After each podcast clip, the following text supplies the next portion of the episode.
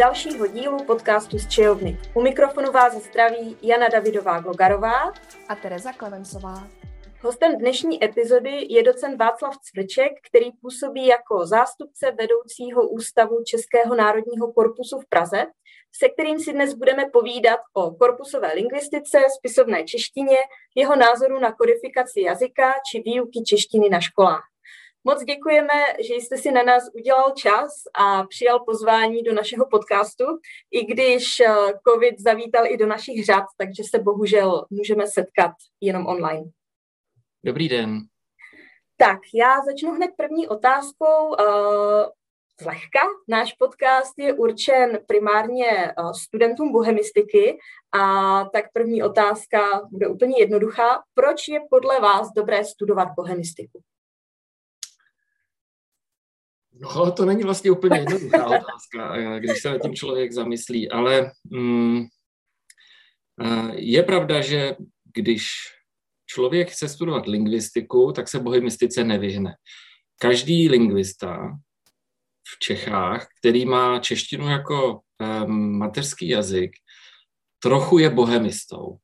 No a uh, pak už záleží jenom na tom, jestli skutečně ta inklinace toho daného člověka je taková, že chce porozumět detailně té češtině, která má prostě spoustu zajímavých specifik i v tom mezijazykovém srovnání, a pak se teda vrhne na tu dráhu bohemisty, anebo jestli uh, tu češtinu vlastně dělá ve srovnání s nějakým jiným jazykem. Ale uh, té bohemistické expertíze se tak jako tak nevyhne nikdo, kdo chce, kdo chce v Čechách dělat něco s jazykem. A uh, specificky pak uh, samozřejmě platí, že češtinu Eh, nejvíc studují Češi a to, co Češi neudělají na tom popisu češtiny, tak to velmi pravděpodobně nikdo za nás v zahraničí neudělá. Tím nechci říct, že by neexistovali zahraniční bohemisté, kteří dělají jako velmi dobrý výzkum v některých oblastech, v kterých hm, se čeští bohemisti skoro neangažují nebo angažují velmi periferně, Eh, mám pocit, že jako příkladu většina aspektologických prací vzniká v zahraničí, anebo těch skutečně jako velmi mm, pokrokových a kvalitních, ale eh, zkrátka drtivá většina toho je na nás. Jaká byla vaše osobní motivace začít se věnovat bohemistice a tedy především lingvistice? Eh, já jsem studoval český jazyk a literaturu, na Filozofické fakultě Univerzity Karlovy a lingvistiku fonetiku. Takže od začátku jsem uh, měl ten komponent obecně lingvistický a bohemistický a ta motivace původně byla velmi praktická. Já jsem z učitelské rodiny, kam oko dohlédne a moji rodiče mají prostě uh, aprobaci český jazyk, to je moje matka a matematika, to je můj otec, takže uh, to směřování tím bylo trošku dané a ten, to, ten cíl byl skutečně um, uh, pustit se na dráhu středoškolského učitele. To se to nějak no. změnilo.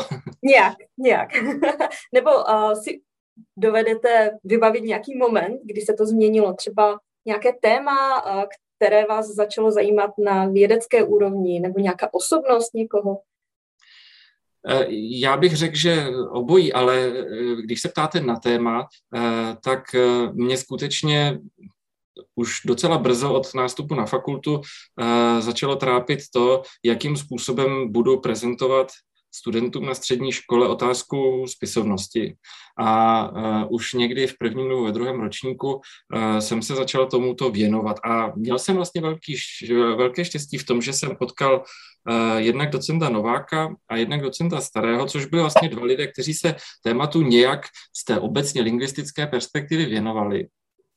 A v, ten, eh, v tu dobu eh, jsem eh, začal vlastně tohle téma nějak rozvíjet. No a v momentě, kdy jsem dospěl k diplomové práci, já jsem ještě z té generace, která neměla bakaláře, tak ehm, která byla už zaměřená vlastně na kodifikaci češtiny a otázku spisovnosti, tak se zdálo být jako zjevné, že tam to úplně nekončí, že ta práce vlastně není hotová a v tu chvíli Eh, se tam objevil jako významná vlastně postava v tom uh, mém životě, nebo v tom lingvistickém životě profesor Zgal, který řekl, že bych měl prostě pokračovat na doktorát a tam se to asi zlomilo.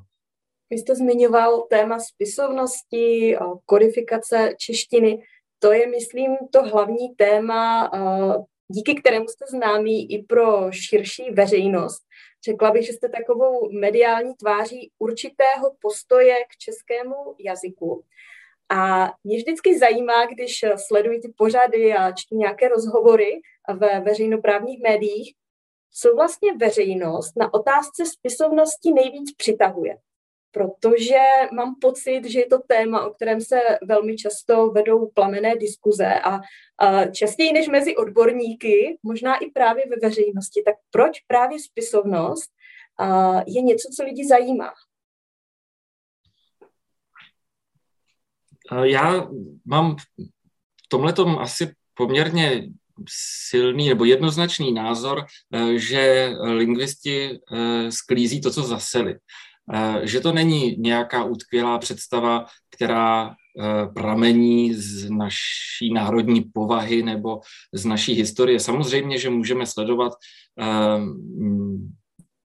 nějaký myšlenkový vývoj od národního obrození a vlastně od toho sebeurčení na základě těch jazykových atributů, to tam asi nějak může být v té naší Eh, národní paměti, ale mnohem spíš si myslím, že tyhle ty věci se nakonec eh, eh, přetiskly do toho, jakým způsobem lingvisti vystupují v otázkách kodifikace a standardizace toho jazyka.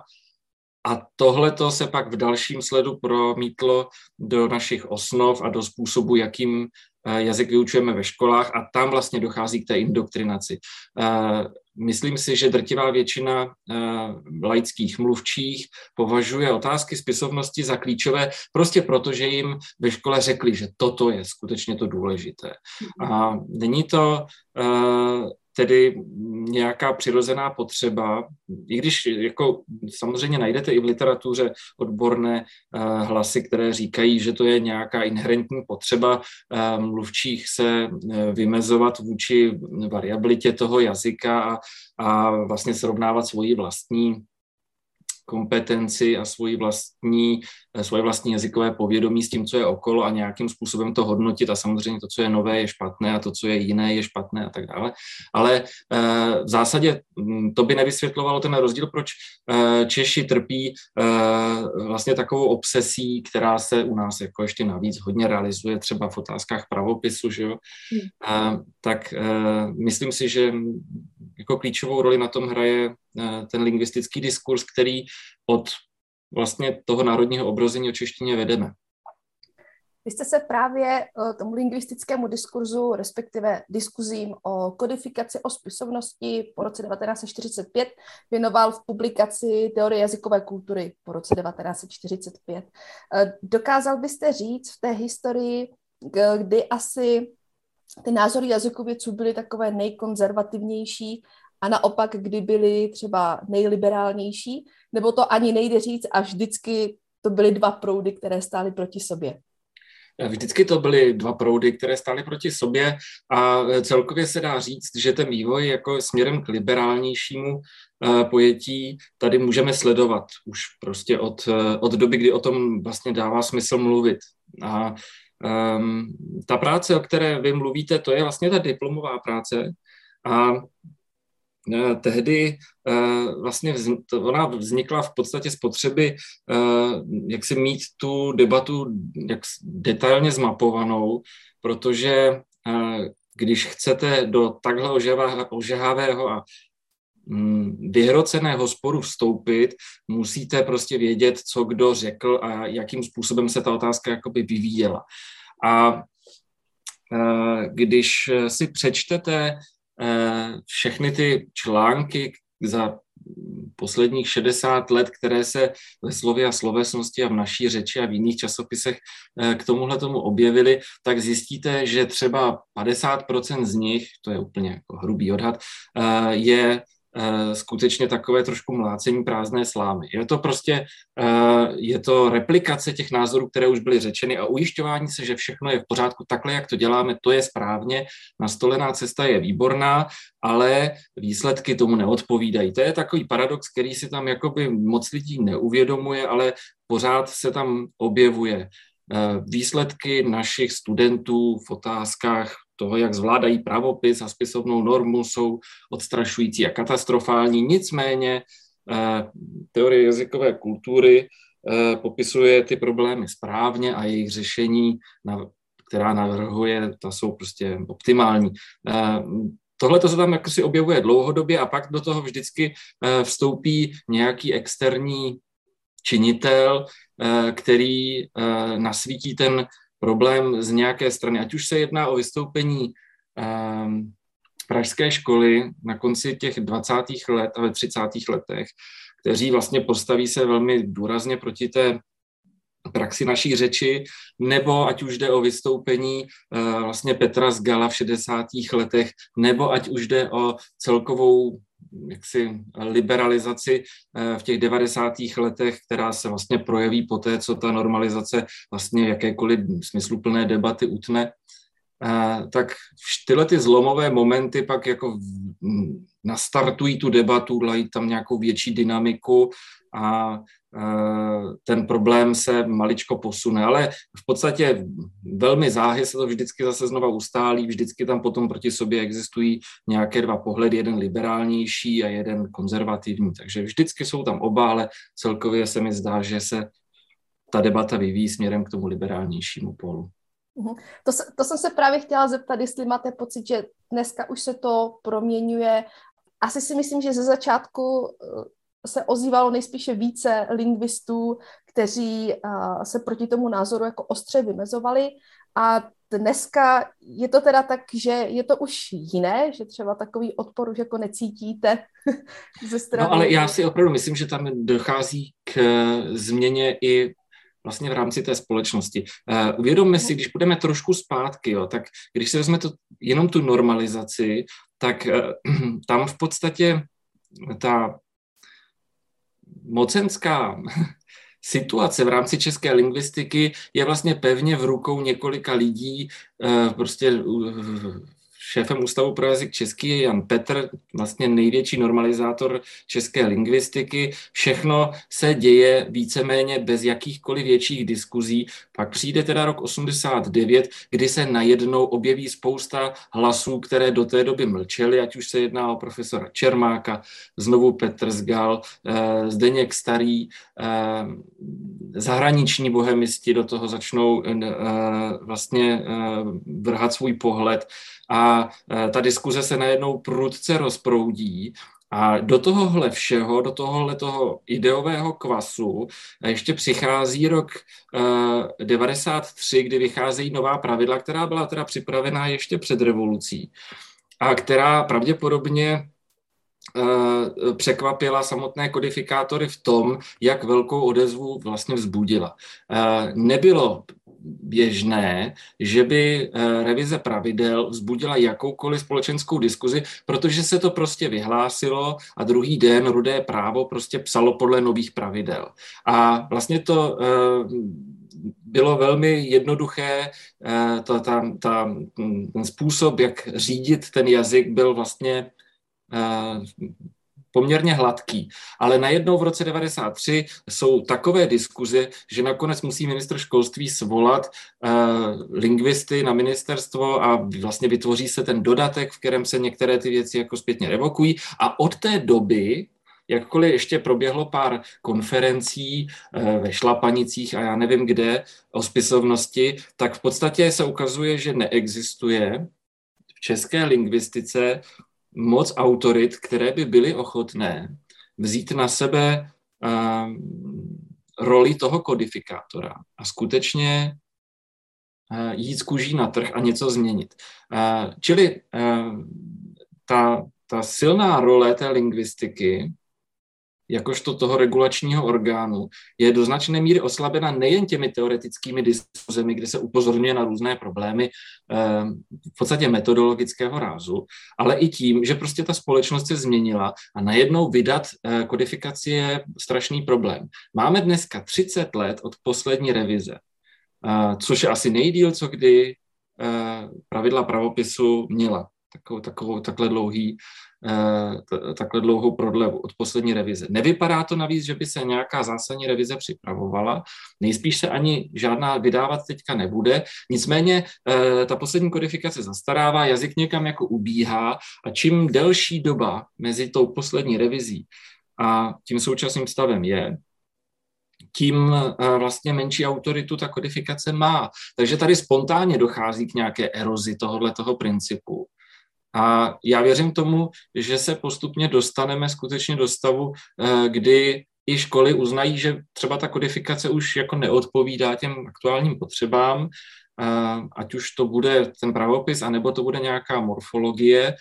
Pravděpodobně budou hledat zdroje autority někde jinde, ale už to nikdy nebude ta autorita eh, centrálně lingvistická, což považuji za správné. Jakkoliv to mnoho lidí chápe jako hrůzu a rozvrat, anarchii a já nevím co, eh, jsem přesvědčen, že tohle to je určitá cesta. Ale není to tak, že by za to mohly debaty. Není to tak, že by eh, to celé způsobilo vystoupení profesora Zgala, jakkoliv to byla jako významná figura, jo? ale mm, myslím si, že jde vlastně víc o tohleto, že jde víc o tu společenskou změnu.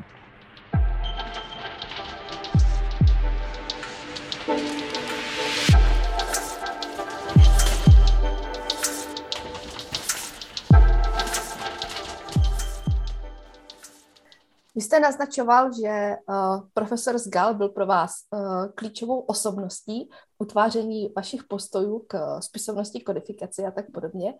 Uh, přesto, jak se proměnilo to vaše uh, přemýšlení o té spisovnosti? Protože vy už jste naznačoval, že už během studia jste vlastně přemýšlel nad tím, jak byste to téma spisovnosti podával žákům třeba na střední škole tak eh, kdy tam došlo k nějaké té změně a byla ta změna pozvolna, nebo už jste třeba od základní školy jste věděl, že vás některé ty věci v jazyce frustrují vysloveně? Ne, ne, ne, rozhodně ne od základní školy, všechno to začalo až, až na fakultě, ale uh, já jsem postupně četl ty věci, pro mě asi docela jako zlomovým okamžikem bylo to, že jsem četl uh, češtinu bez příkras, což je publikace z Gal Hronek z roku 1992 a uh, pak uh, knížku Zdeňka Starého ve jménu funkce intervence, což je 95, tuším, nebo 6.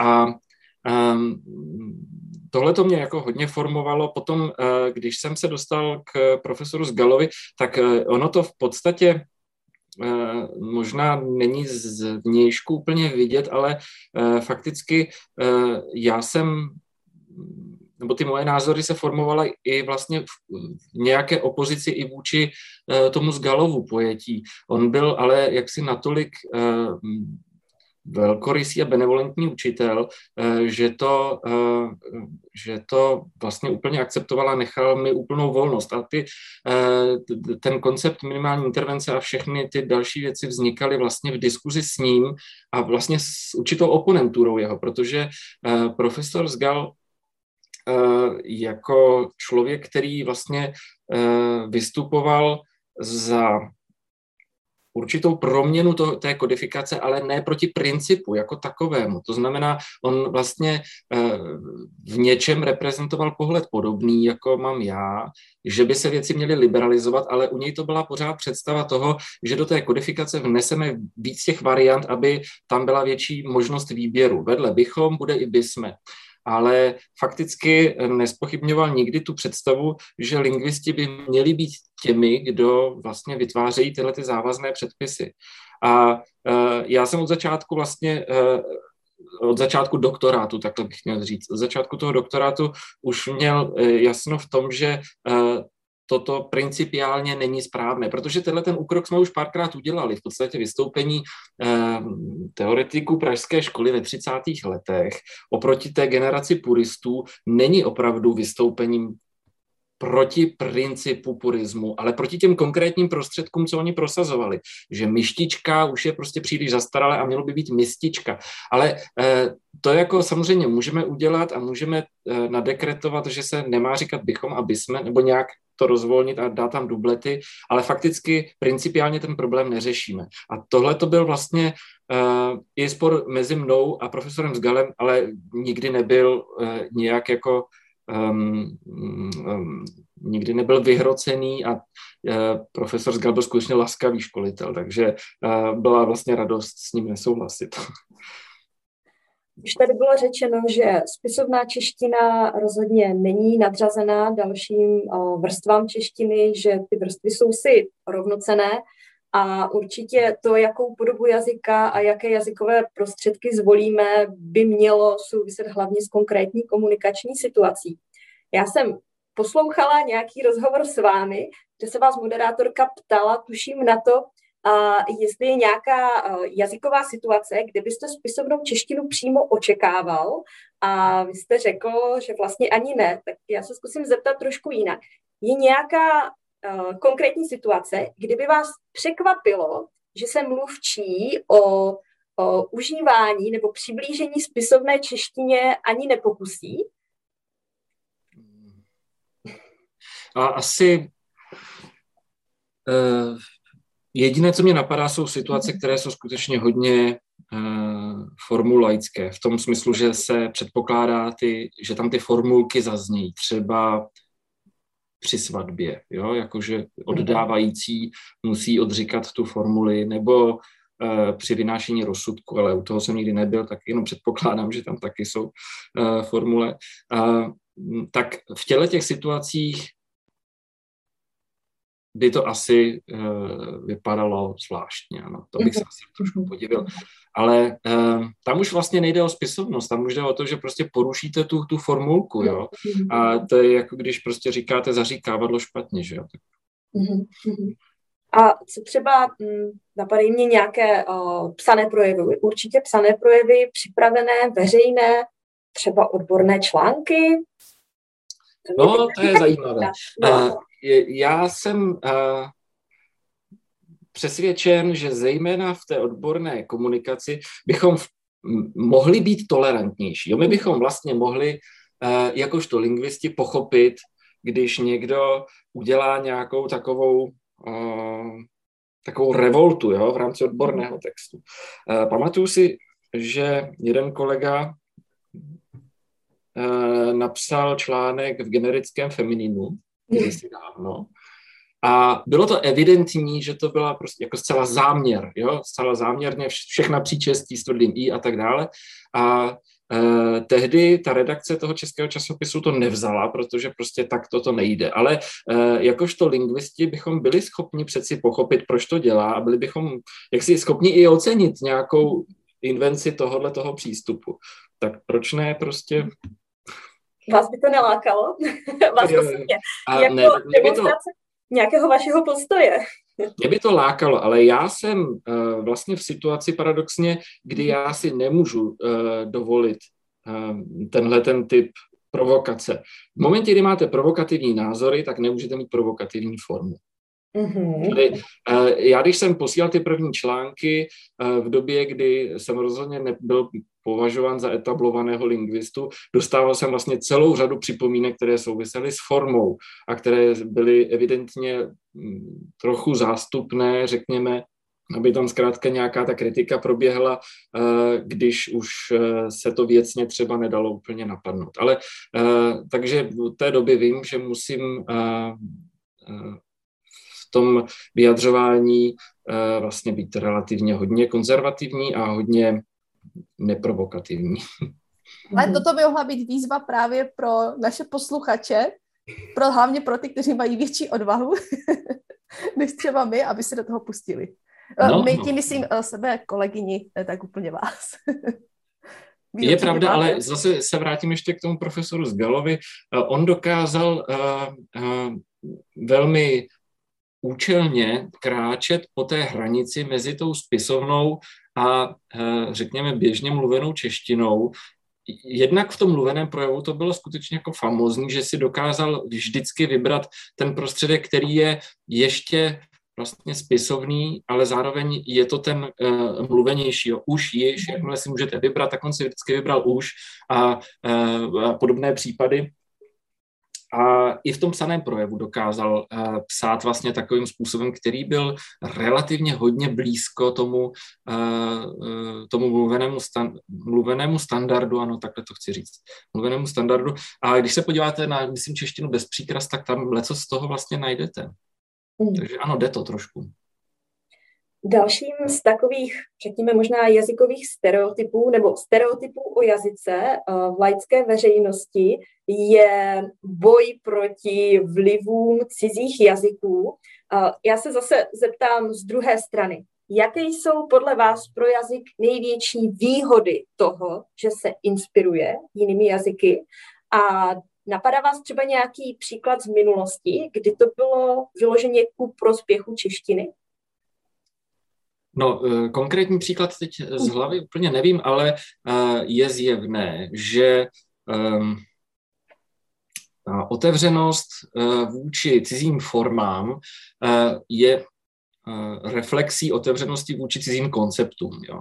A v momentě, kdy máte tu společnost velmi uzavřenou, která jaksi odmítá všechno, co je za hranicemi, tak to samozřejmě má jako neblahý vliv na její myšlenkový rozvoj.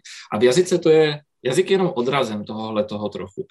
V zásadě máte-li, a to teďka není můj názor, to je vlastně parafráze kanadského lingvisty George Tomase, eh, jakmile máte jazyk, který má, eh, nebo jazykové společenství, které má velmi nízké sebevědomí, má vlastně trpí permanentním pocitem ohrožení, má tendenci se v takové situaci izolovat a brání se všem těm cizím vlivům, protože se bojí, že vlastně přijde o svoji vlastní identitu. Eh, tohleto je samozřejmě nebezpečné. Víme, že to pak v tom jazykovém společenství vede k různým negativním, uh, negativním důsledkům a ten jazyk je toho vlastně určitým odrazem. Pokud je čistě o tu vyjadřovací stránku, tak samozřejmě uh, přejímky z cizích jazyků ten jazyk prostě obohacují, máme víc možností, možností znamená prostě víc vyjadřovacích prostředků a uh, tudíž i vlastně víc těch komunikačních funkcí lze snadno naplnit. To je, to je bezesporné. No a specificky u těch internacionalismů nebo u těch prostě přejímek pak samozřejmě ještě jde o ten kontakt s tím světem. Jo? Když uh, nějaké věci říkáme stejně jako cizí, uh, celý svět, tak uh, samozřejmě se tím uh, naše pasivní i vlastně aktivní dorozumění s tím naším okolím si zlepšuje a zvětšuje.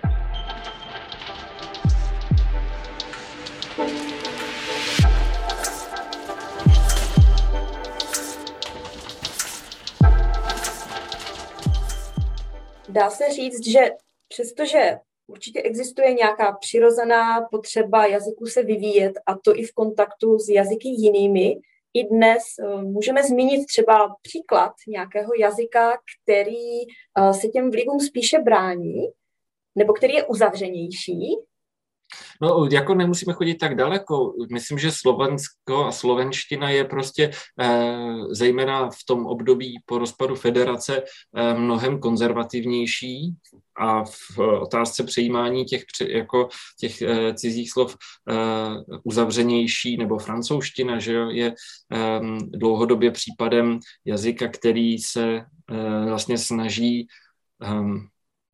uchránit svoji identitu tím, že vlastně z něj bude postupně uměle vyřazovat uh, ty příjmky, které se tam spontánně uchytí. Že? Um, tyhle, ty, tyhle ty případy jsou. Čeština si prostě v průběhu věku prochází nějakými periodami, kdy uh, občas jaksi je benevolentnější, občas je, je konzervativnější ale uh, jako nějak nakonec to nikdy nepřesáhlo nějakou únosnou míru, uh, vždycky jsme se s tím nějak dokázali vypořádat. No, no vlastně ten jazyk asi jako vydrží leco, když se nad tím takhle zamyslíme, ale uh, je to spíš otázka toho, jestli to není jaksi úplně zbytečná námaha. Jo? Jestli, jestli to, že budeme prostě věnovat velké úsilí tomu, abychom eh, prostě eh, z jazyka odstranili, já nevím, eh, slovo sekunda, eh, jestli to jako skutečně zvyšuje nějak zásadně kvalitu našich životů anebo eh, kvalitu naší komunikace. A Eh, jestli prostě vteřina jako kalk, že jo, eh, jestli nás to nějakým způsobem posouvá k něčemu lepšímu. Já o tom pochybuju a v zásadě jsem přesvědčen, že um, lingvistika nemá moc nástroje na posouzení toho, co je lepší. A v momentě, kdy ty nástroje nemáme, tak bychom to neměli ani uh, jak si předstírat před uh, tím jazykovým společenstvím a doporučovat něco. Nechme to tak, ať si zkrátka ten jazyk vybere. On si většinou vybere podle kritérií, které vůbec ani nejsme schopni dopředu odhadnout a vybere si dobře. V souvislosti s tím, o čem, se, o čem jsme se až dosud bavili, um, a trochu jsme se k tomu tématu už taky dostali, jak by měla vypadat ideální výuka češtiny na škole? A můžeme teď zůstat u základní školy. Máte vy uh, nějakou svou představu, asi třeba, co by se mělo, co by se v té výuce mělo akcentovat, jak právě v těch dětech uh, pěstovat tu otevřenost třeba k přejímkám, uh, ty tolerantní postoje k různým vrstvám jazyka? Hmm. No tohle to samozřejmě jdete už za hranici toho, co um, umím, nebo co, co, k čemu se můžu jako bez problému uh, vyjadřovat, protože nejsem didaktik, ale, ale uh, samozřejmě mám nějakou velmi krátkou pedagogickou zkušenost. Mám dvě děti, které procházejí základní školou a Vím, že eh, to české školství má v současnosti asi docela jako velký rozptyl, co se týče těch metod a, a způsobů výuky, takže eh, nechci se dotknout vůbec těch, kteří se snaží o eh, nějakou inovaci. Moje osobní zkušenost nebo zprostředkovaně přes moje děti, ta zkušenost je spíš taková, řekněme, konzervativní a mám pocit, že moje děti se učí uh, hodně podobně češtinu, jako jsem se učil já před uh, těmi 30 lety a um, to není dobrá zpráva. uh, takže já si myslím, že uh, v současné chvíli uh, by prospělo uh, českému školství nebo výuce češtiny to, když by si se kladl větší důraz skutečně na funkčnost těch projevů, vůbec na praktický ná, nácvik některých komunikačních situací, a to zejména mluvených na začátku. Mnohokrát už se prostě opakovalo, že trávíme spoustu času na, na pravopisu a přitom vlastně poznání toho jazyka tím nijak vlastně nezvětšíme. Je to, je to dost mechanická záležitost, navíc ještě dost přeceňovaná, že jo. To jsou všechno asi věci celkem známé, ale jako jak to přesně dělat, eh, to už musí skutečně k tomu asi přistoupit prostě didaktik a říct, eh, jaké jsou ty si optimální cesty k těmhle těm věcem. Eh, já mám pocit, že dítě do školy přichází s kompetencí, která je nějakým způsobem úplná a rozhodně není dobré to dítě vlastně znejistit tím, že se hnedka konfrontuje eh, s tím, že vlastně jako tu češtinu pořádně neumí, že jo? což je to, co se dost často dělá. Že jo? Teď se teprve naučíme děti, jak se vlastně správně mluví.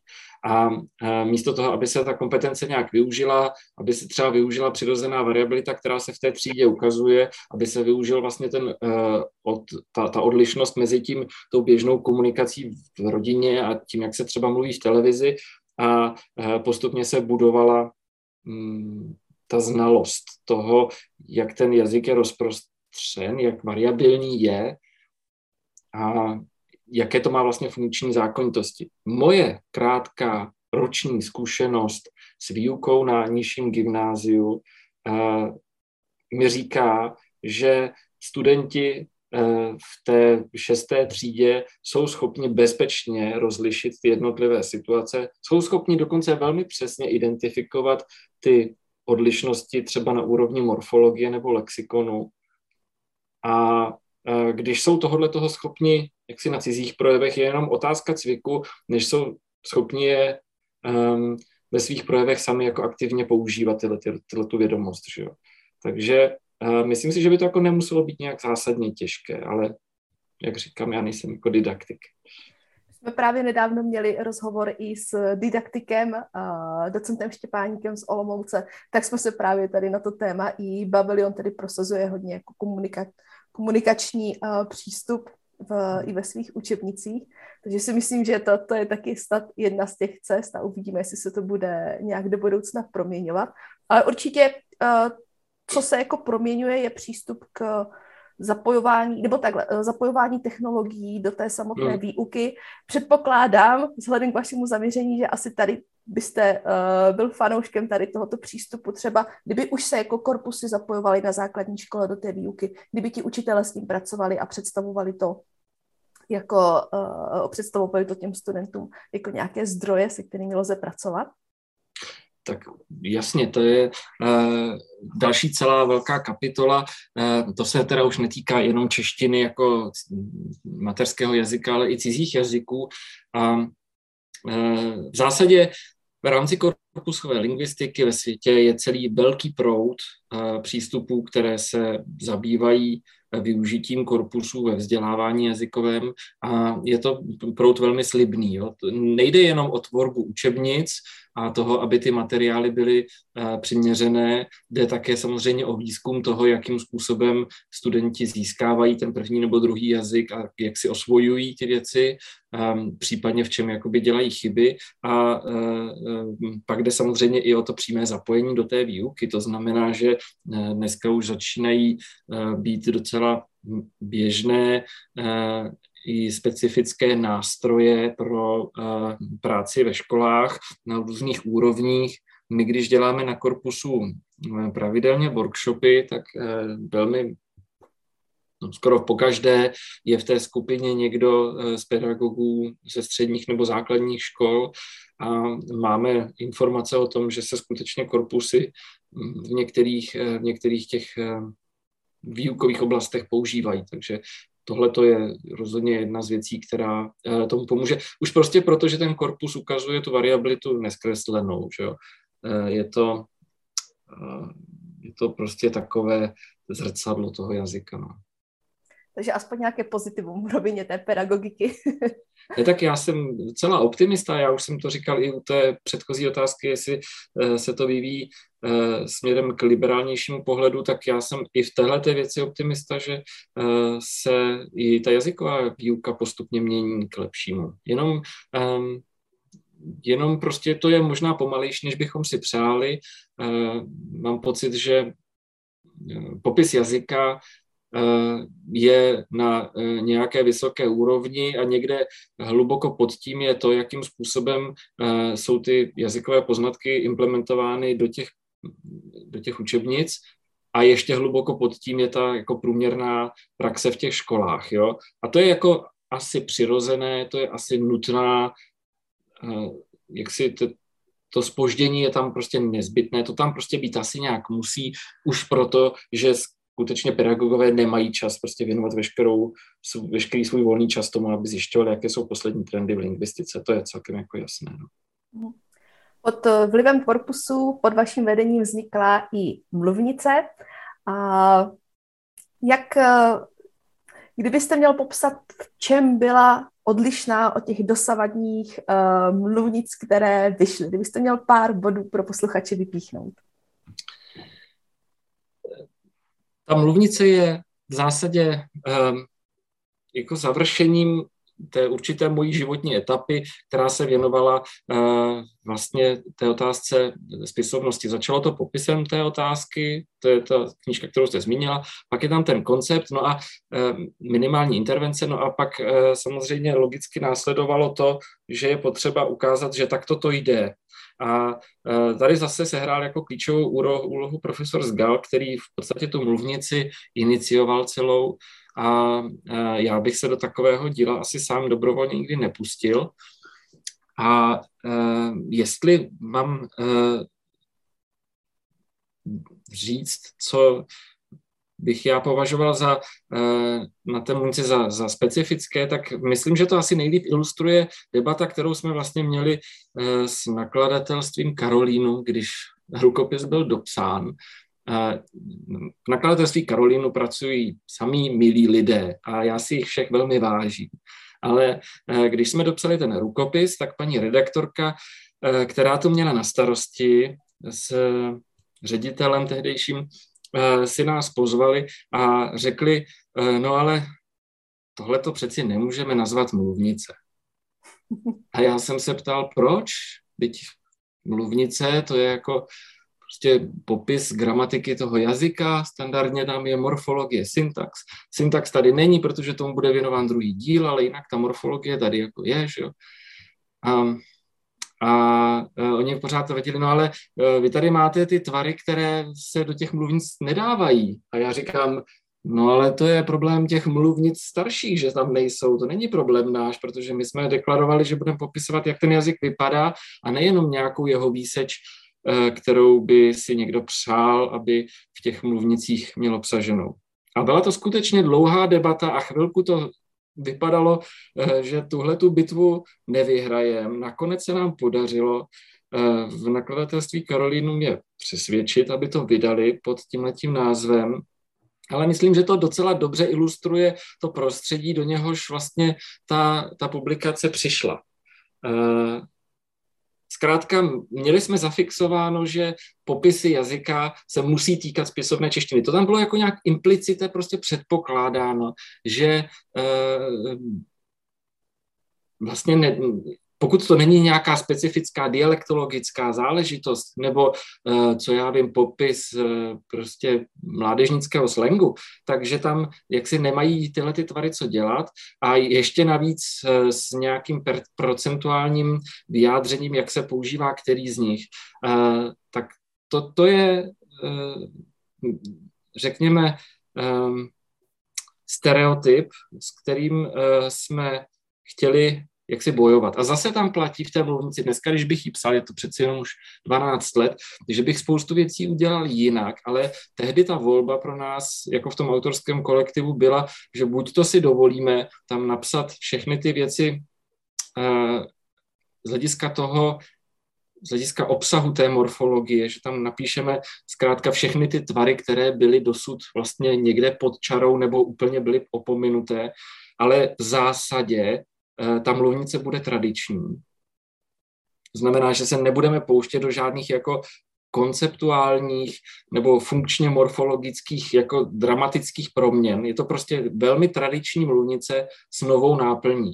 Nebo můžeme napsat jaksi velmi netradiční mluvnici, pojmout věci nově, snažit se prostě o, o jiný výklad třeba v té morfologii, jinou strukturaci toho celého, ale v zásadě si zase asi nemůžete dovolit úplně, uh, jak si uh, i změnit tu materii. Čili my jsme se vydali tou první cestou a dneska uh, se dá říct, že ta mluvnice je po té metodologické stránce skutečně jako hodně konzervativní. Po té obsahové je pořád uh, jedna z těch eh, vlastně nejliberálnějších. Od té doby, že jo, vyšel, eh, vyšly dvě mluvnice eh, kolektivu Františka Štíchy, které jsou dobré, zajímavé, korpusově nesmírně dobře podložené, jako datově, ale obě dvě vlastně mají v tom názvu spisovnost. To znamená, že vlastně nakonec stejně tu korpusovou evidenci předtím, než se přetaví do toho popisu v mluvnici, profiltrují tím sítem toho, té spisovnosti, což je síto, které je jaksi svojí podstatou uh, nejasné nebo nedefinované. Jo? Je to, je to uh, jaksi problematické metodologicky, protože prostě tam nemáme žádný jednoznačný test, který by nám určil toto ještě ano a toto už ne. Že jo? Takže nakonec prostě otevřete knížku, kde v rámci prostě kondicionálu se nedozvíte, že existuje tvar bismet, přestože pro drtivou většinu populace České republiky eh, tohle to je primární tvar toho, téhleté funkce. Že? Ne, prostě to tam není. A mně tohle to jaksi pořád přijde jako zásadní nedostatek, eh, tým prostě Františka Štíchy si myslí, že, nebo František Štícha si myslí, že to je mm, v pořádku tím, že vlastně dá do titulu ten, ten přívlastek spisovný. No, tak je to, je to otázka prostě pohledu asi, no. No, já se teď asi zase budu ptát hodně na to, o čem jste právě mluvil, ale uh, pokusím se to naformulovat tak, aby, aby bylo zřejmé, o co ještě mi jde. Obecně je obvyklá představa, že mluvnice jsou kodifikačními příručkami. Vaše mluvnice kodifikační příručkou není a nechce být. Mě zajímá, jak se to na té mluvnici konkrétně pozná. Vy jste spoustu těch věcí zmínil, ale tak dobře, nedáme do názvu spisovnost, do úvodu napíšeme, že nechceme být kodifikační příručkou. A co dál? Podle čeho dál to zase může uživatel té příručky, pokud to není školený lingvista, který se navíc ještě orientuje eh, v těch diskuzích o kodifikaci, o spisovnosti, podle čeho všeho to ještě pozná. A jaké důsledky z toho pro něj mohou plynout? Já mám pocit, že eh, v našem prostředí, eh, kdy celá ta jazyková regulace je v podstatě dána tím, že ty předpisy jsou relativně jednoznačné, je dostatečným vodítkem už to, že ta mluvnice pro mnoho těch funkcí a tvarů dává varianty. A tudíž vlastně nedává jednoznačnou odpověď. Ona neříká, toto je, nebo toto není správně, ona prostě jenom eh, kvantifikuje. V tomhle typu textu je většinové toto a v, jiném typu textu je zase většinové něco jiného. A eh, pokud nemáte teda takhle jednoznačná kritéria, eh, tak to znamená, že skutečně spíš popisujete, možná trošku radíte, ale rozhodně nepřikazujete. Tak to je podle mého soudu jeden z těch, jeden z těch momentů, kde to člověka trkne. Druhá bo druhý moment je asi ten, že každý člověk, který před tím, než otevře mluvníci současné češtiny, otevře nějakou jinou, tak prostě musí vidět, že ty, eh, já nevím, třeba deklinační tabulky eh, obsahují prostě mnohem víc variant. Že tam je, že to je prostě, eh, že to je komplexnější, že se tam vlastně Eh, registrují i věci, které se prostě běžně eh, v těch mluvnicích neregistrují. A to samo o sobě, ten širší záběr, vůbec ten důraz na mluvenost, jo, eh, ta, ta mluvnice je první a dosud vlastně jediná mluvnice, která systematicky staví na mluveném korpusu. Bohužel tehdy ten mluvený korpus ještě nezahrnoval Moravu. To prostě byla data, která jsme tehdy měli a prostě ne, ne, nešlo to jinak. Ale uh, od té doby už jsou a stejně ty mluvnice, které vznikají, prostě jednoduše eh, staví jenom na tom psaném jazyku, protože on je samozřejmě mnohem jednodušší, že popisovat psaný jazyk než mluvený jazyk je, eh, znamená eh, odpustit si spoustu problémů. A to, že systematicky upozorňujeme u každé té variace, u každého toho variantního tvaru, u každé té dublety na to, jak je to v tom psaném jazyce, jak je to v tom mluveném jazyce. A dokonce tam, kde nemáme data, tak napíšeme, že o tom nic nevíme a nemůžeme o tom nic říct. Uh, si myslím, že, že ukazuje, že ta mluvnice má jaksi jinou modalitu. Jo? Že, to není, že to není imperativ, že to je indikativ prostě. A um, samozřejmě, že eh, se cokoliv dá zneužít a máme vlastně v historii spoustu takových případů, kdy mluvnice, která byla vydávána jako čistá deskripce, získala prostě nějakou prestiž a nakonec se z ní stala preskripce a mluvníci současné češtiny tohle to nejspíš nehrozí, ale ani tak se to nedá vyloučit. Jo? To jsme samozřejmě i zvažovali, když jsme tu mluvnici psali, že eh, by bylo vlastně krajně nešťastné, kdyby se, nedej bože, stalo, že by se ta mluvnice prosadila a v tom smyslu, že by, že by se stala autoritou, protože eh, v tu chvíli by se prostě nahradil eh, jedna sada příkazů jinou sadou příkazů a to, to je přesně to, co nechceme. A proto ten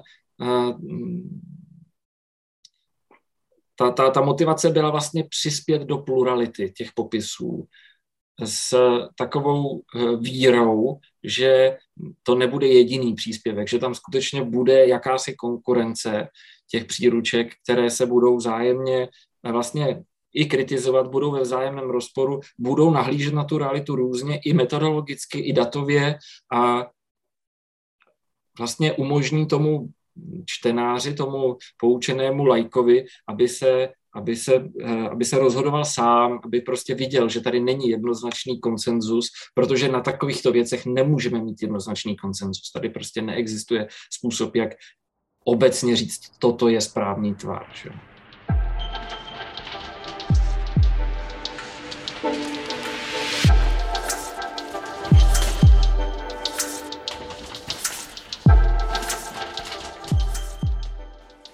Další kodifikační příručka, o které jste mluvil, ale bylo by dobré, aby to tady ještě jednou zaznělo, a protože mě vlastně zajímá celá vaše koncepce, je pravopis českého jazyka. A vy určitě nejste zastáncem kodifikací jako takových, to znamená, nejde o to, že by se něco mělo upravit, ale že by se vlastně vůbec měla přehodnotit ta představa nutnosti kodifikace jako takové. A já věřím a vím, že to máte promyšleno i v tom vlastně druhém kroku a to, jaká by měla být alternativa. Zrušíme kodifikační příručku a co dál? Jaká je vaše ideální představa? Kdyby to mohlo být jakkoliv? No, tak zaprvé ono zrušit i jako kodifikační příručku není tak jednoduché. Jo. Hmm. Eh, to vidíme vlastně dneska. Že. Máme poslední pravidla, jak jsme říkali, z toho roku 93.4 a eh, vlastně nikdo je nezruší. I kdyby teďka vyšlo nařízení ředitele Ústavu pro jazyk český, že od teďka se, se pravidla zrušují, tak samozřejmě, že by ta škola to používala dál. To prostě nejde zrušit. To je, to je už dneska uh, nějaký uh, sociální fakt, to není jaksi knížka, že jo. Ale uh, to, o co jde, je uh, vlastně vytvořit pluralitu názorů. A my můžeme si představovat to tak, že máme buď to různé kodifikace, nebo uh, že máme prostě různé autority, které uh, se k těmhle těm věcem vyjadřují a ti mluvčí jak si přirozeně uh, se svým jazykovým povědomím recipují, že to je že to je otázka debaty, že to není prostě otázka stanovení, že to není to, jako když Eh, se celá fyzikální obec shodne na tom, že jeden metr je prostě přesně taková délka, jaká je eh, definována v těch jednotkách SI, protože tohle to není ten typ eh, sociálního statku, který si můžeme nadefinovat a prostě tou schodou arbitrární, na, arbitrárním nějakém měřidle uh, k tomu dospět. Tohle to je za jazyk obecně, jakožto bytostně sociální fenomén, je otázka vlastně uh, různých intervencí, různých mikrointervencí, se účastní vlastně každý z těch jednotlivých mluvčích, lingvisti samozřejmě také, a lingvistické instituce obzvlášť. No v momentě, kdy my eh, dokážeme eh, vytvořit eh, prostředí takové, v němž těch intervencí je víc, vzájemně se vlastně popírají, vzájemně se negují, tak necháváme vlastně tomu jazykovému vývoji prostor pro nějaký naprosto přirozený imanentní směr, který si zvolíš. Jo. V praxi, když se mě ptáte v praxi, jak by to mělo vypadat, moje představa vždycky byla taková, že eh, ty popisy jazyka budou cílit na funkce. To znamená, že eh, bych eh, vlastně nejradši viděl Eh, příručky toho typu, které cílí na eh, konkrétní komunikační situace a v nich radí. Jo? To znamená, eh, já nevím, píšeme obchodní dopisy, jo? nebo jak napsat román snadno a rychle. A Tohle je ten typ přístupu, který vlastně ukazuje, že v různých situacích komunikujeme různě, že jsou různé věci, které se dají doporučovat ale neexistuje jedna správná rada, kterou můžete aplikovat na všechny situace. Že? Máme nějaký je... příklad ze zahraničí, kde se ta proměna myšlení společnosti v souvislosti s kodifikacemi daří? No jistě, všechny ty, všechny ty komunity, které jsou jako pluricentrické, to znamená, že v momentě, kdy máte uh, několik nakladatelských domů, jakože třeba v Německu máte několik nakladatelství, která vydávají, že slovník, nebo v angličtině je to obzvlášť, že tam ještě máte ty, uh, tu situaci uh, jaksi komplikovanou tím, že máte americký standard, britský a pak australský, ale i v té Británii máte prostě Oxford a, a Cambridge a oni si vlastně v nějakém smyslu konkurují a už tím, že jsou tam dvě ty centra, tak vlastně e, něco říkají o tom, jak ten jazyk e, není um, možné svazovat do, jedn, do, jedn, do jedné škatulky. To se úplně jako principiálně nevylučuje s tím, že u některých prostředků se spontánně vyvine ta představa toho, že jsou nějak, jak si, že ten jejich status odpovídá standardu toho jazyka. Jo? Um, vlastně drtivá většina těch prostředků je nevariabilní, je, je, je, je prostě úplně neutrální. Jo? Když řeknete prostě ale, tak tam není s tím, jak si co řešit. To nemá žádnou jako stylovou příslušnost, že jo? patří to jako do všech variet toho jazyka a tak dále to, to je jako úplně v pořádku, ale um, nezdravá je ta situace, kdy máme prostě tu jednu autoritu a ta autorita vlastně nesnese moc jako žádnou debatu, není tam žádná vlastně diskuze v tom, je to, je to předem dáno a je to, jako platí to pro všechny situace. Že? To je problém. Čili ta mluvnice je takovým příspěvkem do toho. Jo? Máme tady, nevím, Havránka Jedličku, máme tady příruční mluvnici češtiny, máme tady uh, akademickou mluvnici a pak do toho teda přichází ta mluvnice současné češtiny, která říká, no tak a ještě jsou tady tyhle ty tvary, na ty jste trošku zapomněli. Že? Každý, kdo jako je schopen uh, nahlédnout, že tady jsou nějaké rozdíly mezi třeba jako Havránkem Jedličkou a mluvnicí současné češtiny, tak vidí, že ten názor na to může být asi vícerý. Dává to smysl? Mm-hmm. Teď jsem chtěla říct, že naše otázky jsou poměrně jako složité a teď ještě po vás budu chtít, uh, abyste si trošku zavěštil, ale uh, máte dojem, že by u nás mohlo, teď se spíš tam z hlediska jako té veřejnosti, jestli si myslíte, že je připravena na to, že by uh, u nás došlo v tom pojetí uh, kodifikace spisovnosti k té změně, kterou vy jste třeba navrhovala právě v rámci toho konceptu minimální, minimální intervence. Jestli si myslíte, že společnost je na to připravena a jestli v budoucnu k tomu dojde? Já mám pocit, že už eh, jako máme nakročeno právě tím, že eh, odvaha k vysloveně striktní kodifikaci a eh, jaksi monopolní kodifikaci tady není. Jo? Ústav pro jazyk český evidentně nemá úplně tuhle tu ambici. Já jsem za to rád. Myslím si, že dobré je, že se soustředí na jiné úkoly a e, důležitější. A hm, když tady tedy přestane tahle ta autorita uh, s vydáváním těch kodifikací, no tak dříve či později prostě musí dojít k tomu, že uh, se ustaví ten standard nějak jinak. Jo? Prostě popis toho standardu v pravidlech z roku 93 bude za chvilku tak zastaralý, že už nebude funkční. No a v tu chvíli, když nebude žádná náhrada, tak se nějakým způsobem uh, ta společnost v rámci té společnosti se bude dojednávat nějaký nový standard a nějaký nový způsob je, jeho ustavení. Že? Pokud to bude dobře a pokud se tady nevygeneruje nějaká zásadní silná autorita, která by dokázala vlastně potlačit všechny ostatní, no tak ten standard bude pluricentrický. Kolegové v Brně budou pravděpodobně mít nějaký jiný názor na variabilitu češtiny než kolegové v Praze nebo než vy v Ostravě. A pokud budete publikovat nějaké práce, které se prostě budou, já nevím, vyjadřovat k morfologii a tak dále, tak uh, budete spolu utvářet ten, to vnímání toho standardu. Že? Takže k tomu podle mě spějeme. Já myslím, že se skoro by se dalo říct, že uh, pokud se nic nestane, tak k tomu dospějeme. Otázka je kdy, jo? A otázka je, uh, jestli to bude jako ještě za našich životů, anebo jestli to bude až prostě naše děti nebo něco takového. Myslíte si, že by uh, třeba to urychlilo a asi ano, protože jste to tak naznačoval, eh, kdyby byl někdo taková silná osobnost, který by opravdu to prosazoval a razil. Mně totiž napadá třeba analogie eh, když se vrátíme k třeba Dobrovskému a Hankovi a co se týče jako prosazování mm. analogické reformy, tak tam zkrátka jako někdo ji nějak vytvořil a potom přišel ten někdo, eh, v tomto případě Hanka, který se to snažil jako protlačit a do té praxe a aby to po nějaké době jí přijala ta, ta široká veřejnost.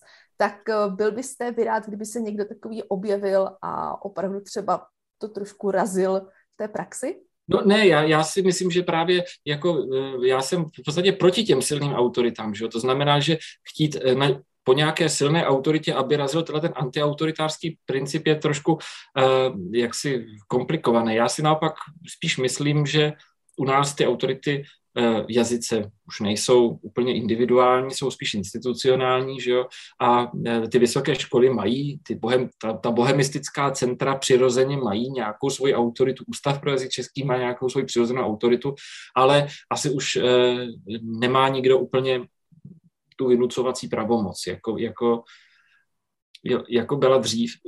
Ještě jednou zpátky, když se prostě podíváte na to, tak eh, ještě třeba do té druhé světové války eh, celá ta jazyková kultura byla nesena vlastně na nějakém takovém, na nějakém takovém eh, etosu budování té společnosti, pak vlastně po té druhé světové válce už to není tohleto, ale je to vlastně, je to, je to bohužel teda vlastně ta, ta marxistická platforma nebo, nebo to, že to, že vlastně ta, ta, ta lingvistika byla hodně ideologická a, a po té revoluci byl ten poslední pokus a tam už dál se to nedaří, protože už tady není žádný takovýhle etos. A já doufám, že to teda takhle vydrží, protože uh, je prostě správně, abychom uh, vlastně dali těm různým centrum prostor a mluvčím, abychom dali prostor, aby si prostě mezi nimi vybírali.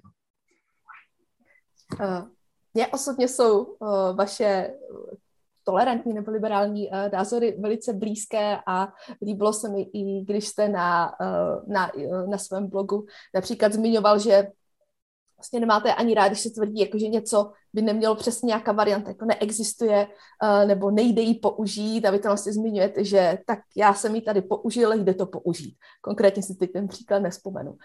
Ale přesto, Eh, je něco, nějaký vývoj v jazyce, eh, nějaký trend, nějaká tendence, která vás osobně jako rozčiluje, anebo nerozčiluje, ale uh, vadí vám, nebo nelíbí se vám, jakým směrem se něco ubírá? Je něco takového v jazyce?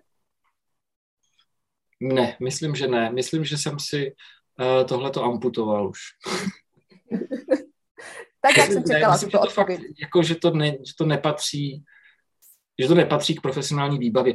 Eh, ale zároveň jako eh, to není přetvářka. Já upřímně skutečně ne, nevidím eh, nic, co bych jak si dokázal s čistým svědomím prostě kritizovat. Jo. Hmm. Když se vlastně zamyslíte nad všemi těmi inovacemi, tak nakonec zjistíte, že to prostě nějaký důvod má a že to vlastně nějakou funkci plní. Takže hm, ne, no. Kolegyně zmiňovala váš blog, eh, píšete popularizační články. Existuje podle vás v dnešní době něco jako angažovaná lingvistika? Protože mluví se o angažované literatuře. Jsou třeba nějaká kulturně společenská témata, ke kterým by se lingvista mohl a měl vyjadřovat? Ano, já vlastně myslím, že ano, že jsou. Uh, um, Máme specifickou situaci, kdy uh, vlastně hnedka za našimi hranicemi uh, zuří válka. A ta je samozřejmě, ta má nějakou svoji materiální stránku a jsou tam nějaké um, uh, jako ztráty na životech a tak dále, ale vedle toho má samozřejmě svoji stránku ideologickou a ta je vlastně bytostně textová. Jo? My jsme v podstatě už docela dlouho eh, předmětem eh, nějakých vlivových operací, podle mě. A dá se to celkem dobře vidět, když eh, studujete um, ta média, která se tradičně označují jako antisystémová v Čechách. A popis těch praktik, které se tam objevují, podle mě je věcí, kterou by lingvistika měla přispívat do toho veřejného diskurzu. Podle mě bychom na to měli upozorňovat. Jo. Bylo to hezky vidět v té covidové době, kdy se objevila vlastně celá řada iniciativ, která vypadala jako, že jsou třeba, řekněme, úplně budovaná z dola a ve skutečnosti se ukázalo, že to tak úplně není. Teď, jak se rozhořel ten konflikt na Ukrajině, tak se ukázalo, že celá řada těch skupin vlastně přejímá ten ruský narrativ těch původně antivaxerských skupin. A analýza těchto těch jevů a analýza těchto těch dopadů a strategií komunikačních a retorických je něco, čemu by se lingvistika měla věnovat a čemu by vlastně měla přispět. Jo? Uvědomme si, že třeba ta covidová krize je prostě největší krizí medicínskou za posledních sto let ale paradoxně její úspěšné zvládnutí a to, jak je jednotlivé státy zvládly, nebylo dáno úplně tou medicínou nebo, nebo farmaceutickým pokrokem. Jo. Klobouk dolů před všemi doktory a, a farmaceuty, kteří vyvíjeli ty vakcíny, vyvinuli je vlastně obje, objektivně strašně rychle. Ale ten problém byl v tom, že nejsme schopní v rámci naší komunity dostatečně dobře komunikovat ty, tu situaci a jakým způsobem se vlastně v ní máme zachovat. A uh, to, je, to, to jsou texty, že? To, to, je všechno, to má všechno vlastně nějaký textový podklad. A proto je jako smysluplné v tomhle ohledu se vlastně obracet na, nejenom teda na lingvisty, ale prostě na celé humanitní vědy, jejíž prostě přirozeným úkolem a denním chlebem je interpretace textů, že jo? abychom pochopili to, jak tyhle ty věci fungují. A u, toho, u té ruské agrese na Ukrajinu je to, je to úplně zjevné, že tomu prostě předchází uh, nějaká ideologická uh, ofenzíva, která vlastně už od roku 2014 sem k nám proudí. No. Říkal jste, že by měla lingvistika. Máte dojem, že lingvisté dostatečně se zapojili, řekněme, do boje proti dezinformacím, fake news, uh, se svými nástroji a metodami, které mají k dispozici? A nebo že to je ještě takový jako dluh, uh, že je to spíše výzva zatím? No, já mám pocit, že to v Čechách ještě úplně se tomu taková pozornost nevěnuje. Tady platí to, co jsme říkali na začátku, že některé věci za nás nikdo ve světě neudělá. Já mám eh, velké štěstí, že jsem v roce 2011 byl na pobytu Fulbrightově stipendiu na Brownově univerzitě, kde jsem potkal svoji současnou v pořád spolupracovnici Masako Fiddler, s kterou vlastně děláme analýzy tohoto typu médií a mám pocit, protože většina těch výstupů je orientována do zahraničí a na tu, řekněme, uh, širší slavistickou obec, uh, tak možná se ty věci úplně ne, nepromítají v tom českém prostředí a upřímně řečeno já sám cítím určitý dluh vůči tomu, určité angažovanosti, jak jsme o tom mluvili. Takže bych byl rád, kdybych našel víc času na to prezentování těch výsledků i dovnitř vlastně naší společnosti a kdyby takových uh, lidí bylo víc než jenom já. Ale věřím tomu, že se tomu ještě věnují i další, to není jenom já.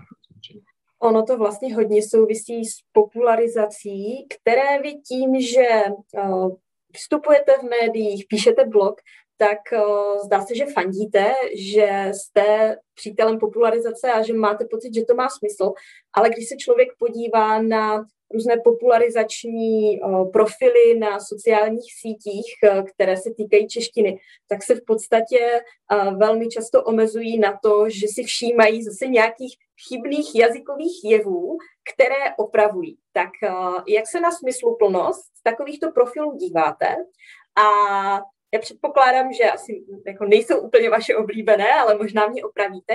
A naopak, které jsou vaše oblíbené? Pokud nějaké máte, anebo ne? No, eh, já si asi teďka nejsem schopen úplně vybavit eh, všechny eh, takové platformy, na nich se objevují eh, podobné věci, ale je pravda, že prostě celá řada lidí si udělala eh, docela asi biznis z toho, že prostě jsou oprávci jazyka a eh, já vždycky říkám, že jsou to taková ta monstra, která jsme si stvořili jako lingvisti, protože jsme eh, začali eh, prostě vytvářet dojem, že, že tohle to je jako smysluplná věc, ale uh, mám pocit, že existují uh, kolegové, kteří dělají jako uh, popularizaci dobře, rozumně, zajímavě a přitom se to, přitom to nesklouzává k, k tomu prostě kodifikačnímu jako dobře, špatně a, a jak, jak správně napsat a tak dále. Um, bohužel teda um, jména vám asi úplně z hlavy neřeknu, ale je pravda, že příkladu na sociálních sítích eh, většina těch eh, profilů a samozřejmě čest výjimkám eh, jsou mm, toho prvního typu, no. Což hmm. mně nepřijde úplně, jak jste říkala, no, ne, nepřijde mi to úplně, že bych tomu fandil. Hmm. hmm. A O češtině existuje i mnoho mýtů a asi jako o každém jazyce takový ten typický, co asi běžně někoho napadne, že eh, na Moravě se mluví spisovněji než v Čechách, že cizinci mají problém s výslovností ř. Máte nějakého oblíbence z téhle škatulky? No jistě, no nejlepší je, nejlepší je to, že čeština je ten nejmalebnější jazyk, v kterém se dá všechno vyjádřit deseti způsoby a kulaťou, linkaté, jablíčko a podobné. No, máme prostě samozřejmě spoustu různých takových, takovýchto mýtů, ale asi je má jako většina těch jazykových společenství, to si zase řekněme na rovinu. Je je, myslím, jako zdravé upozorňovat na to, že nic takového neexistuje, že to není tak, že by celý svět obdivně vzhlížel k češtině a k její kráse a že to, že ti lidé mají rádi mateřský jazyk, na druhou stranu zase jako není nic špatného nebo něco, proč bychom se jim měli smát. Jo. Ale um, je, je zvláštní, že máme tendenci si tyhle ty věci trošku pěstovat, protože um, na druhou stranu dokážeme být jako extrémně kritičtí právě vůči projevům svého blížního a, a dokážeme uh, nezřídka používat uh, vlastně jazykovou kritiku k tomu, abychom někoho jako diskreditovali v debatě, která je úplně o něčem jiném. Že? Každý to slyšel, viděl někdy v nějaké internetové diskuzi, že i třeba racionální názor je prostě předmětem kritiky, protože není napsán korektně nebo něco takového. Že? Tak je to jako zvláštní nepoměr vlastně tohle.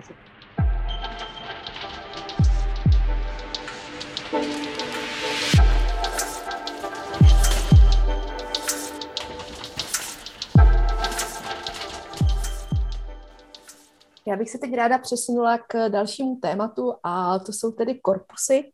Uh, můj takový dojem uh, ze současné situace je takový, že uh, v podstatě uh, ty výzkumy, nebo že se roztrhl pytel s korpusovými výzkumy, že většina výzkumů dneska už se zkrátka o ty korpusy opírá, počítá s nimi, bere jako relevantní zdroj, tak jestli se mnou v tom souhlasíte, a nebo máte pocit, že ještě pořád trvá ze strany některých lingvistů nedůvěra korpusové bádání nebo v, uh, ve výzkumy opřené o korpusy? Um, myslím si, že uh, se tohleto také pomalu mění. Uh, já když jsem do vlastně nastupoval na doktorát a tady bych měl zmínit vlastně jméno profesora Františka Čermáka, který se mě vlastně dal tu příležitost Eh, nastoupit na Ústav Českého národního korpusu, tak eh, ta situace ještě skutečně byla taková poměrně hodně eh, polarizovaná a byla skupina jazykovědců, kteří už z korpusy dost pracovali a pak skupina, která zase to naprosto odmítala. Dneska ta situace skutečně mi přijde, že je jiná, vlastně s nějakým radikálním odporem vůči empirické jazykovědě, jaký prezentují korpusy, už se skoro vlastně nesetkávám možná, že to je jenom prostě moje bublina, jo, lingvistická, ale uh, nesetkávám. A uh, mám pocit, že se to i dost mění uh, v těch um, studijních programech vlastně bohemistických. Ku příkladu u nás na fakultě už dneska většina těch filologických studentů musí projít nějakým základním školením v korpusech.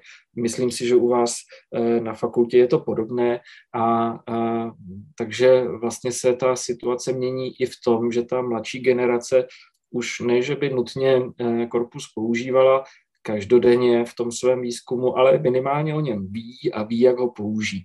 A, a to je jaksi velký, velký rozdíl. Jo.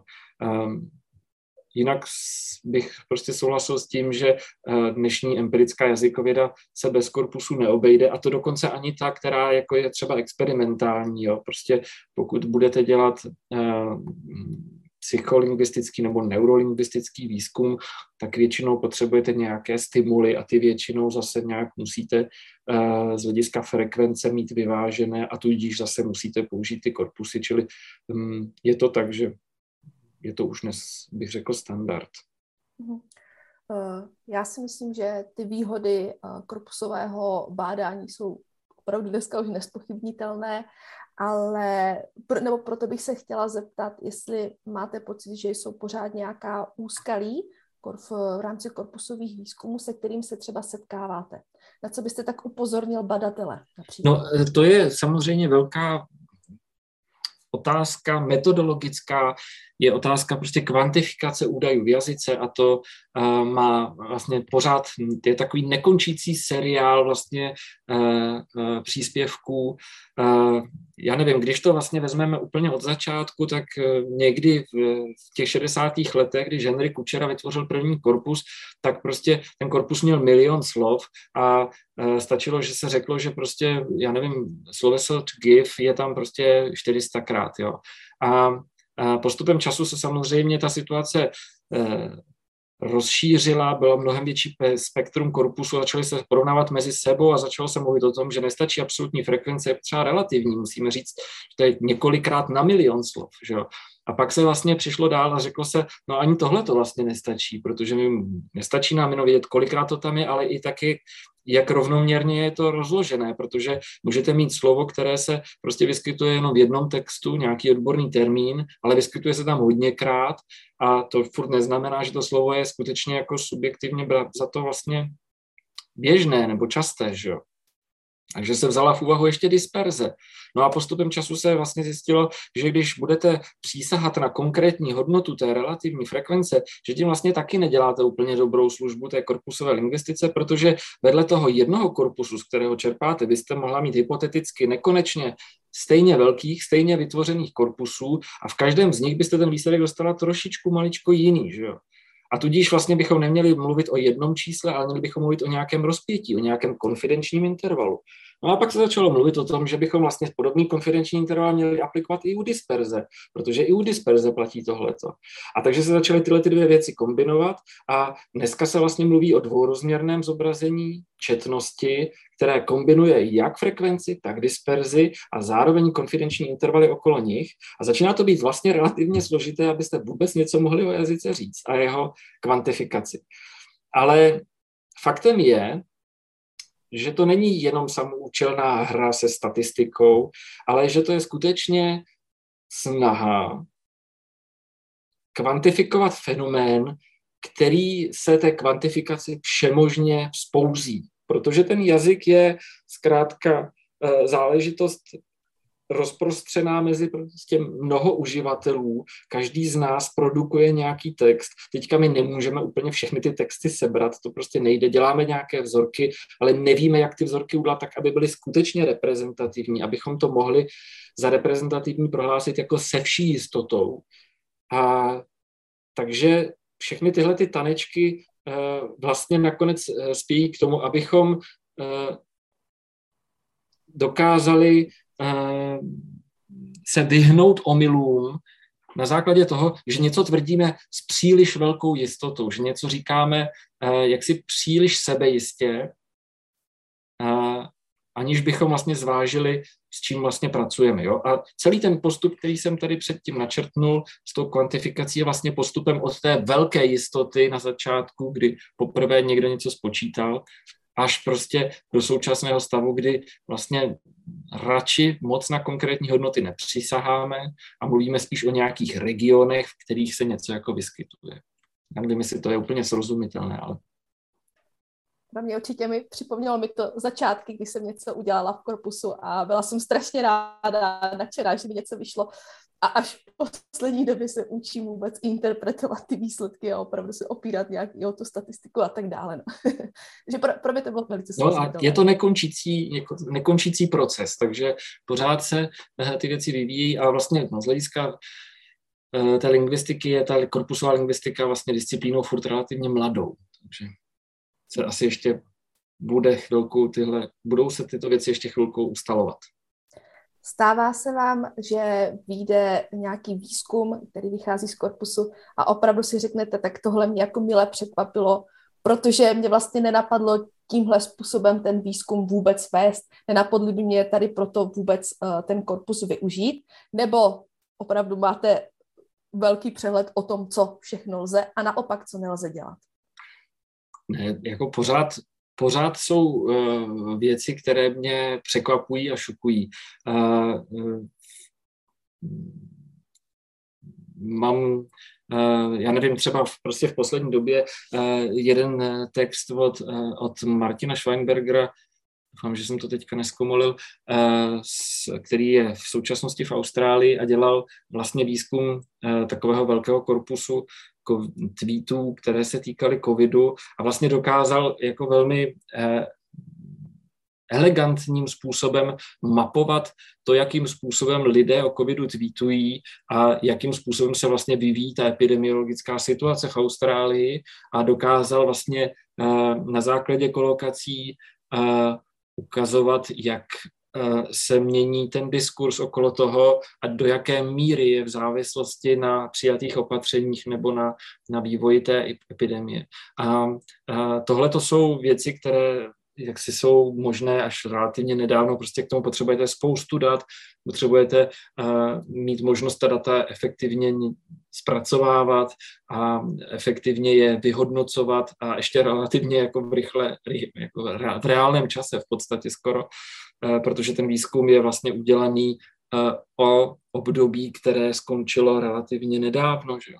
Tak to jsou všechno věci, které jsou fascinující, že, že vlastně je můžeme a těch Eh, data miningových nebo statistických možností, jak se na ta data podívat a jaké vlastně informace z nich vytáhnout je neskutečné množství. A to je, to je pořád fascinující. Tam se pořád objevují nové a nové věci, musím říct. Co je pro vás v souvislosti s korpusovou lingvistikou nebo možná s vývojem Českého národního korpusu největší výzvou pro vás osobně nebo celého vašeho pracoviště v současné době? No, uh, mám pocit, že uh, jedna z těch výzev je uh, uchopit nějak smysluplně variabilitu registru a variabilitu textů. To je otázka, které jsme věnovali v poslední době docela hodně pozornosti a v zásadě tím uh, trošku lezeme do zelí kolegům stylistům nebo kolegům, kteří se věnují stylistice. Ta tradiční česká stylistika je hodně jako sice empirická, ale hodně kvalitativní, hodně intuitivní, hodně subjektivní a my se snažíme přeci jenom tyhle ty věci dělat spíš kvantitativně na rozsáhlejších datech a je to samozřejmě velká, velký úkol, protože máte tady relativně velkou masu Eh, relativně hodně podrobných informací o tom, jaké jsou styly a jaké jsou jejich charakteristiky a jaké jsou texty a nějak se s nimi musíte vypořádat a přitom zároveň eh, se snažíte opírat o ta empirická data. Čili udělat to propojení mezi tím, co se o textech tvrdí a co v těch textech reálně můžeme najít, je někdy jako velmi komplikované, zvlášť v situaci, kdy ta stylistika se vyvíjí vlastně 80 let a ne úplně, řekněme, homogenním způsobem. Jo? Je tam relativně hodně proudů uvnitř a je to poměrně celé dost nepřehledné. Ale abych možná dal nějaký konkrétní příklad, tak e, třeba my můžeme vysledovat názory lingvistů na to, jak se vyvíjí žurnalistika česká po roce 89 a najdete tam spoustu různých jako uh, hypotéz, někdy jsou i relativně dost apodikticky podávané, jakože dochází k bulvarizaci a, a já nevím, eh, zvýšuje se spontánnost a neformálnost a tak dále. A všechny tyhle ty věci eh, se dají nějak empiricky uchopit, ale je to někdy komplikované a je to obtížné, a, ale dají se eh, pak vlastně tyhle ty hypotézy testovat a dá se o nich něco říct. Ukazuje se, že značná část těch tezí není úplně založen, nebo není v souladu s těmi empirickými daty, Nedochází k velké bulvarizaci, nedochází ani k zvětšení neformálnosti nebo spontaneity v těch textech. To, k čemu naopak hodně dochází, je, že ty texty jsou méně kohezní, že jsou uh, třeba mnohem víc um, uh, založené na, detailním, na detailních informacích, na, na partikulárních věcech, spíš než na obecninách. Jo, to se třeba týká i frekvence pro prý, že v, těch, v té žurnalistice je mnohem víc pro prý, mnohem víc přesného určení, kdy, kde, komu se co stalo, eh, spíš než třeba na začátku těch 90. let, což jsou zase naopak trendy, kterých si většina těch badatelů, řekněme toho kvalitativního spektra, úplně nevšimla.